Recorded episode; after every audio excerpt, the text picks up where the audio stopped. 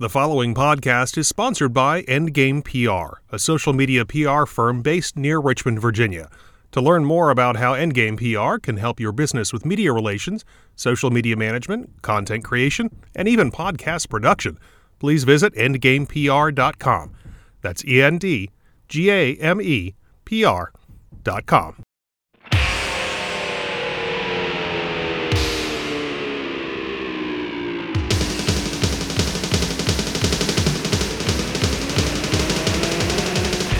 Welcome to Rams Rewind, a podcast that looks back at all of the action from VCU men's basketball. In this special bonus episode, host George Templeton reviews this year's A10 awards and VCU by the numbers, and previews this weekend's big A10 championship game between the Rams and St. Bonaventure. And now, here's George. It is weird being in this situation where we have a, uh, a break in between the final and semifinal, but we do. So I decided uh, this week, a bonus episode of Rams Rewind, we're going to do a St. Bonaventure preview, and then we're going to do, and we're also going to do VCU by the numbers, uh, and and look at and look at where they are slotted in most people's in, in the key brackets that matter, and different and their and different numbers that are surrounding them. Some very interesting things uh, that have that have that are have made themselves apparent as we are getting closer and closer to Selection Sunday. As I record this, hopefully you listen to this anytime between now and the and the tip off on CBS Sunday afternoon between VCU and St. Bonaventure. It is Wednesday, so we are merely four days away from the bracket being picked, and in fact. Almost exactly four days as I'm doing this late in the afternoon uh, where I am. Uh, before we get to all that, though, today, as I record, just a few hours ago, we had the uh, we had the uh, the awards, the uh, the A10 awards come out, and very deservingly and happily, Bones Hyland of VCU was named Player of the Year and also First Team All A10.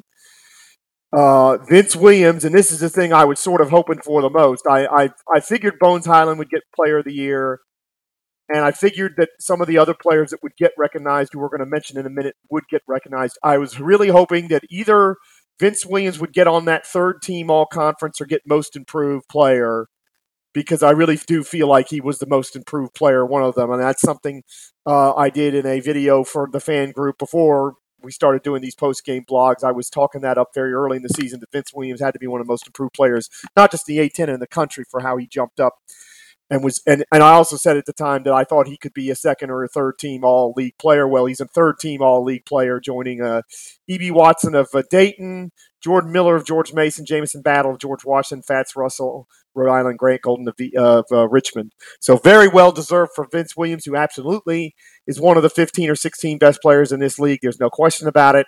So I'm very happy to see that. It is weird they had six players for each uh, all conference team. That's kind of uh, unusual.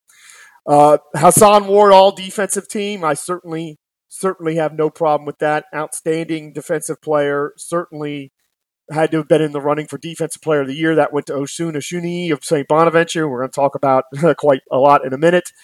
Uh, by the way, most improved player was uh, Tyler Burton of Richmond, which certainly understandable. Ace Baldwin did make the all rookie team. He was not rookie of the year. That went to Tyler Kolek of George Mason. And, made, and to the surprise of a lot of people in our fan group, uh, it was not coach of the year for Mike Rhodes for the second time in three years. It was in fact Mark Schmidt uh, of St. Bonaventure who got who got the coach of the year honors. Uh, sixth man of the year, Sherif Kenney LaSalle.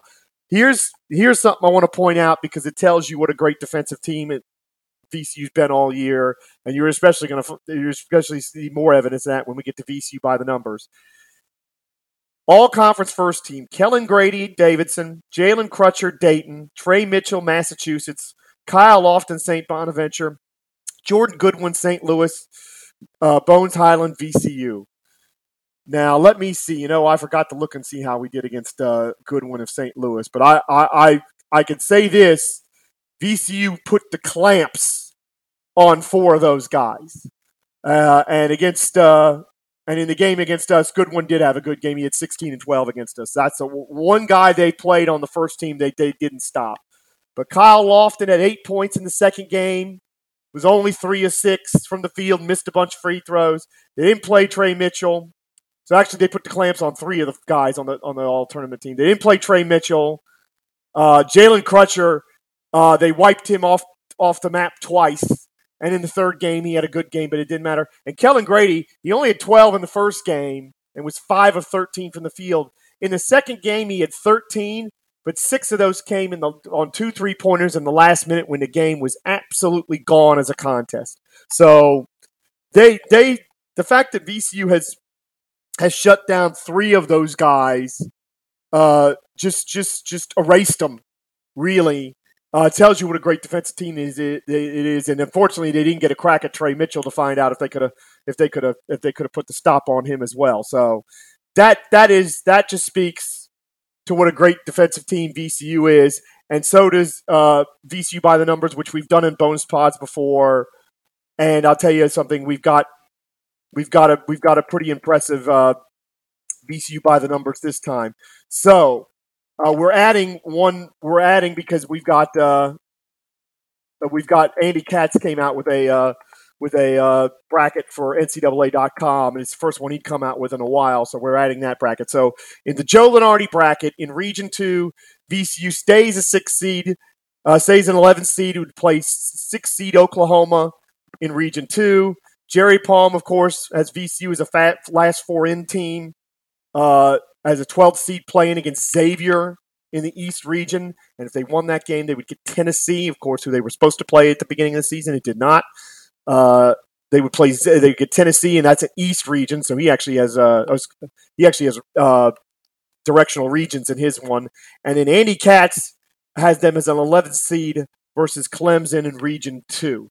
What's interesting about Joe Lunardi and Andy Katz is that both of them have VCU potentially playing Arkansas uh, uh, uh, in the second round. Uh, and I have to say, so, some of the numbers I've seen on them, and they're looking at their schedule, uh, I would not mind that at all. I would not mind that at all. Uh, but that's that's that. I don't want to get into that because you know it, it probably won't come out that way. Uh, in KenPom, VCU takes another nice jump up up to 43, which is, I think, the highest they've been all season or close to it. Their offensive efficiency dropped one spot, which is not surprising because that Davidson game was so awful on offense, really for both teams, but for them especially. They're 121st in that now. But of course, defensively, they were outstanding in both games, but particularly in the Davidson game. So welcome to the top 10 in defensive efficiency. VCU, yes, they are now one of the 10 best defensive teams in the country, according to Ken Pomeroy's metrics. They are ahead of Gonzaga and Wisconsin. Uh, and of course, Gonzaga is number one in KenPom, so that's interesting that they're ahead of them. Uh, Memphis, who they beat, of course, early in the season, is the second best team in defensive efficiency. And in, out of all of the top 10 teams in that metric, Memphis is the only one that's not either currently in the field or very, very, very likely to be in the field. You're talking about San Diego, here are the teams that are ahead of VCU in defensive efficiency San Diego State, Houston, Kansas, Illinois, Tennessee, Michigan, Alabama, Memphis, Loyola of Chicago. Uh, what is interesting about all of that is that some of those teams, most of those teams play very, very slow. Uh, you know, so that and, and VCU has slowed down significantly but not to not to that level.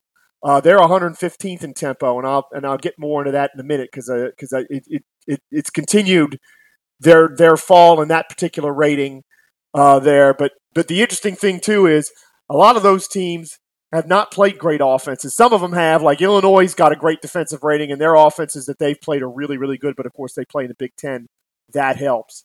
But uh, you know, VCU's uh, opponent opposing offenses are 89th in efficiency. That's better than what Loyola, Chicago, Memphis, uh, Houston, and San Diego State have, have played this year. So that that that's not too bad out of them at all.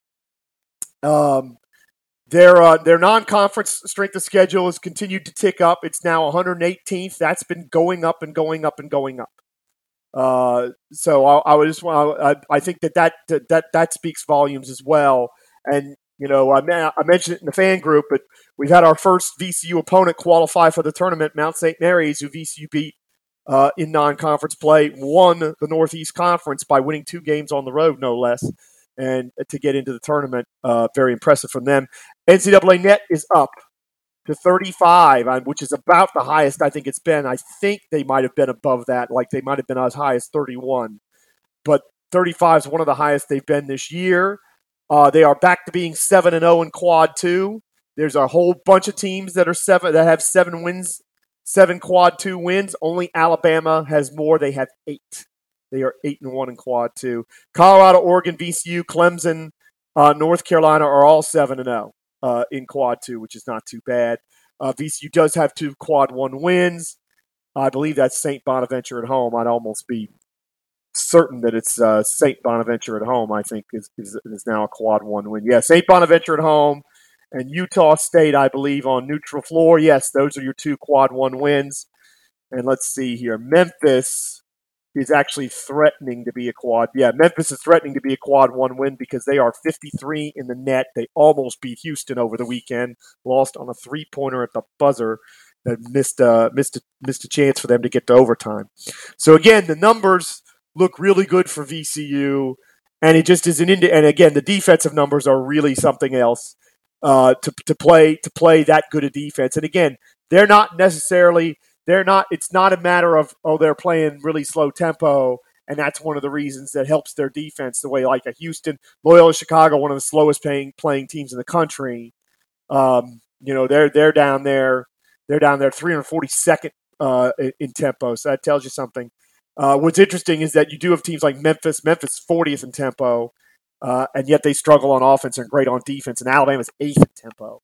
Uh, their offense is not nearly as good as their defense. So that's that's kind of interesting that, that that's the way it is. But it just shows you that that, that how good VCU's been in the half court, how their transition defense has improved, and I think that that that uh, that that that says a lot for them that that says a lot for them, and it says a lot that their that their non-conference strength of schedule has been ticking up and up and up, and and when I look at some of the non-conference strengths of schedule of the teams we could potentially play, that's why I feel very good about VCU's chances in the first weekend. Of course, it depends on who we draw. Now let's talk about the tournament uh, performances so far. The similarities are are pretty obvious. Uh, St. Bonaventure and VCU both dominant in the tournament. St. Bonaventure trailed Duquesne. Believe it or not, they actually trailed that Duquesne game 7 4 at one point. So they trailed for about two and a half, three minutes. They trailed 4 2 and 7 4. Then, then they outscored Duquesne uh, 36 to 12 the rest of the half, and of course, didn't have any trouble. They actually trailed in the St. Louis game because St. Louis got the first basket, and they only trailed in that game. I don't even think it was a minute. I thought, as I rewatched VCU's two semifinal games today, or two two tournament games today that VCU had never trailed in the tournament.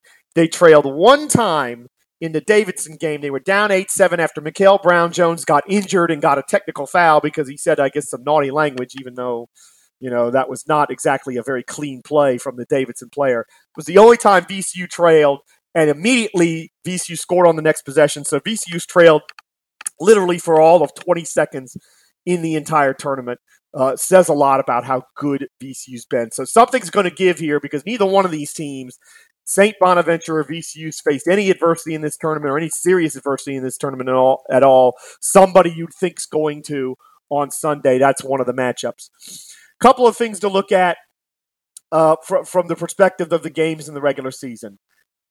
Osun Osunniyi in, in his second halves. Now, in the first halves, of each game, he had no points, one rebound. Uh, he was he was essentially erased uh, in those first halves. Uh, VCU was absolutely dominant against him, and of course, foul trouble did have something to do with it. Uh, in in the second game, you'd have to say, but even still, VCU VCU did a did a job on him. Was able to do a job on him in the first halves of, uh, uh, of games. very very impressive. Second halves of games, though, Osunniyi combined 20 points, 15 rebounds uh, in, in, the second halves of those two games. So, what it'll be interesting to see what what Mark Schmidt's going to try and do to get try to get him going early in games because you know there's two ways to look at these at these two regular season games. The St. Bonaventure view is Well, we we yeah we were down big in the first game, but we rolled in the second half, dominated the second half, won easily, and we came back again in the second half of the second game and could have and had a shot to tie it and force overtime. So we really were the better team. The other way to look at it is VCU had a double digit lead in the second halves of both games. They just fell apart in the first one and they let it get a little too close in the second one, but VCU really should have swept this series.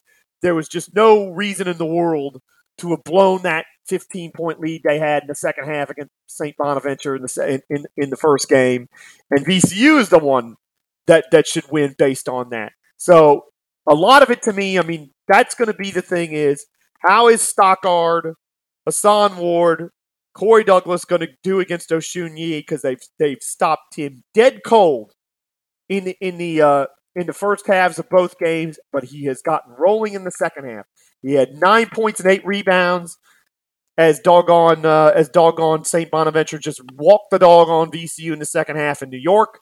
He had 11 points and seven boards in the second half in the game in Richmond where VCU uh, won the game and it got a little closer than it should have. But again, you know, except for Hyland, that was game high in the second half. And the only reason Hyland outscored him in the second half in that second game is because Hyland went to the foul line a bunch and made a bunch of free throws to seal that win for us. Thank goodness. Thank you, thank you, thank you, thank you, Bones Hyland. That's one of the reasons he's the player of the year. So what how is how is Osun Osunniyi going to do?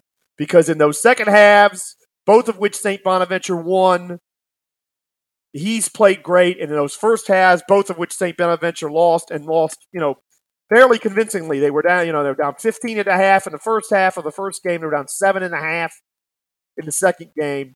So that matchup, Osunniyi against the front court of VCU, that's going to be important. That that's going to be really, really important. They've done a pretty good job. As I said, they, they did a pretty good job on Kyle Lofton in the second game. You know, he only had the eight points. They did they did a nice they did a nice job on him. So can they can they can they do the job on Dominic Welch again? Dominic Welch in the second game was two for nine from the three point line. Two for nine, my goodness, and three of eleven overall. So you know Welch. One of the things VCU's done so well all season is covered that you know has defended that three pointer. It's second best three point field goal percentage defense in the conference, and of course in the first game, Welch five of six from three. You know, I mean, just just just ludicrous. Uh, and and almost all of that, I think, came. I want to say almost all of that came in that that terrible ass second half for VCU. Let's see here.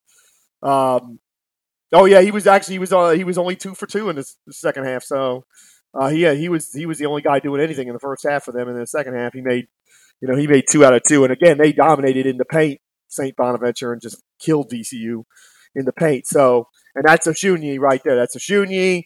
Lofton got going in the second half of that game. Jaren Holmes got going in the second half of that game. So those you that pain area is where this game's going to be won, and keeping Welch from torching us from the outside. That to me is what where this title game is going to be won, won or lost for VCU.